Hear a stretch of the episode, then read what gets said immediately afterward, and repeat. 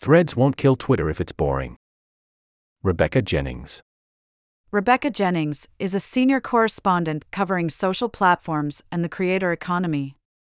Since joining Vox in 2018, her work has explored the rise of TikTok, internet aesthetics, and the pursuit of money and fame online. You can sign up for her bi-weekly Vox Culture newsletter here.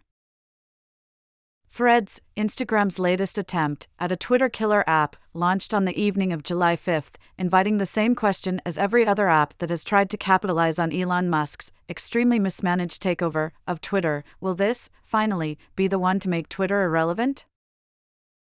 Before we get to the answer, spoiler, it's no, at least not in its current form. Here is a non-exhaustive list of the attempts to replace Twitter: Mastodon, BlueSky, Post News, Cohost, Artifact, Hive, and Substack Notes, all of which have been marketed as alternatives to a Musk-led Twitter, where hate speech, harassment, bots, glitches, and nonsensical pivots have repelled both users and revenue-generating advertisers.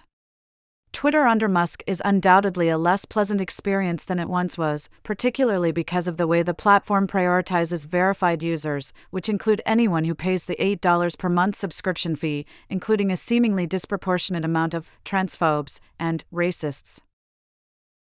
It's natural that people want a more stable place to unload the latest thought that happened to pop into their head or, to put it in tech billionaire speak, engage with their followers. The problem is that the place has to be somewhere worth hanging out. All of the Twitter alternatives thus far have suffered from their own plagues. Mastodon is confusing and unwieldy, BlueSky is still stingy with invite codes, and the others are too niche and unpopulated to recreate the liveliness of Twitter. Plus, we've all got serious sign-up fatigue. The last new app to truly go mainstream in an unavoidable way was TikTok, and that was only after the pandemic forced everyone inside, desperately seeking mindless entertainment on our phones. The dominant feeling about Threads, even on the platform itself, seems to be a disgruntled sense of obligation about downloading a whole new app. Threads is for people who post the "It's Gonna Be May" meme in their stories on April 30th.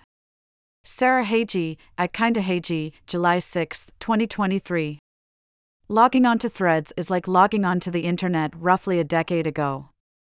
I have now seen two strangers share their hot take that actually, pineapple on pizza is good, a sentiment copied and pasted from all the world's most boring Hinge profiles. There's a lot of fuck Jerry type meme accounts posting, like, Wolf of Wall Street gifs, multinational corporations throwing up brand safe drivel, motivational hustle brothers begging for a smidgen of Mark Zuckerberg's attention, and, hilariously, Zuckerberg trying to pitch himself on Hot Ones. Threads is Twitter for people who are scared of Twitter or, as the writer, Sarah Hagi tweeted, people who still post the "It's Gonna Be May" meme on April 30th. Like basically every app these days, it also forces you to look at content from people you don't follow, so when I logged on this morning, I was faced with the horror of seeing Ellen DeGeneres' weak attempt at rebuilding her awful reputation and former NFT shiller Gary V posting about positivity on my timeline. Consumed altogether, the dominant tone seems to be an attempt at replicating the Obama-era internet. To be fair, Threads isn't finished becoming what Meta claims it will be. Instagram chief Adam Mosseri wrote that central features like search capabilities, direct messaging, hashtags, and a following feed are all forthcoming, and those changes will certainly make it more useful and familiar feeling.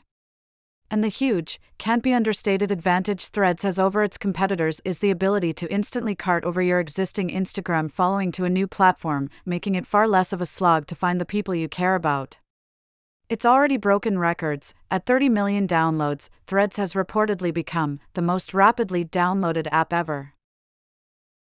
But, and this is a very big but, just because Instagram launched a text-based feed does not suddenly make it as useful or fun as Twitter.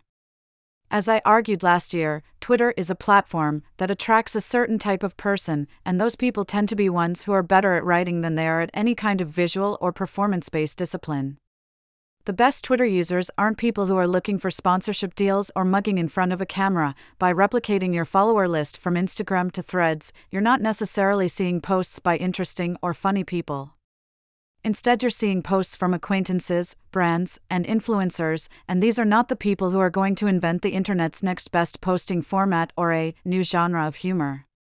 There is nothing revelatory or novel about what's happening on Threads, except maybe for the career posters trying their best to troll Zuckerberg, shout out Katie Notopoulos. For now it's simply a much less interesting version of Twitter, an echo chamber for locals to gif reply to Tom Brady. Billionaire tech brothers don't seem to understand people just want to read some anonymous Outback line cook posting shit like she grunk on my grink interspersed with breaking news, tweeted Andrew Lawrence, and this has always been the beauty of Twitter that, as of yet, nobody's really been able to replicate. What's more, Mosseri has said that Threads will fall under the same rules and guidelines as Instagram, which translates to no nudity and intensely punitive moderation policies. Twitter, meanwhile, has been comparatively welcoming to users other platforms have shunned, sex workers, for one, whereas Instagram has a long history of banning accounts it suspects of belonging to them, including accounts devoted to sex education, even when they follow its rules. Long the backbone of the internet, and often the first people to set the tone of a platform, if sex workers and other people shunted to the margins of society can't post freely there, it'll only be a less worthwhile place.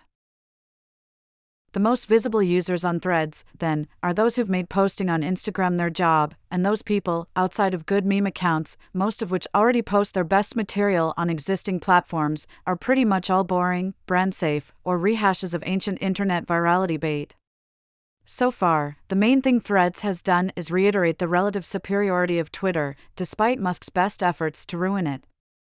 Unlike what Musk has tried to argue through whiny posts about how Zuckerberg cheated by hiring some of the Twitter employees Musk laid off, he has threatened to sue Meta over copycat claims. Nobody is on Threads or Twitter out of a desire to support either one of their owners. People just want a fun place to post, and they'll end up using the better one. If it's Threads, or if it's Twitter, or if it's something else, at this point, what's the difference? Most news outlets make their money through advertising or subscriptions. But when it comes to what we're trying to do at Vox, there are a couple of big issues with relying on ads and subscriptions to keep the lights on. First, advertising dollars go up and down with the economy. We often only know a few months out what our advertising revenue will be, which makes it hard to plan ahead. Second, we're not in the subscriptions business. Vox is here to help everyone understand the complex issues shaping the world, not just the people who can afford to pay for a subscription. We believe that's an important part of building a more equal society. And we can't do that if we have a paywall. It's important that we have several ways we make money, just like it's important for you to have a diversified retirement portfolio to weather the ups and downs of the stock market. That's why, even though advertising is still our biggest source of revenue, we also seek grants and reader support.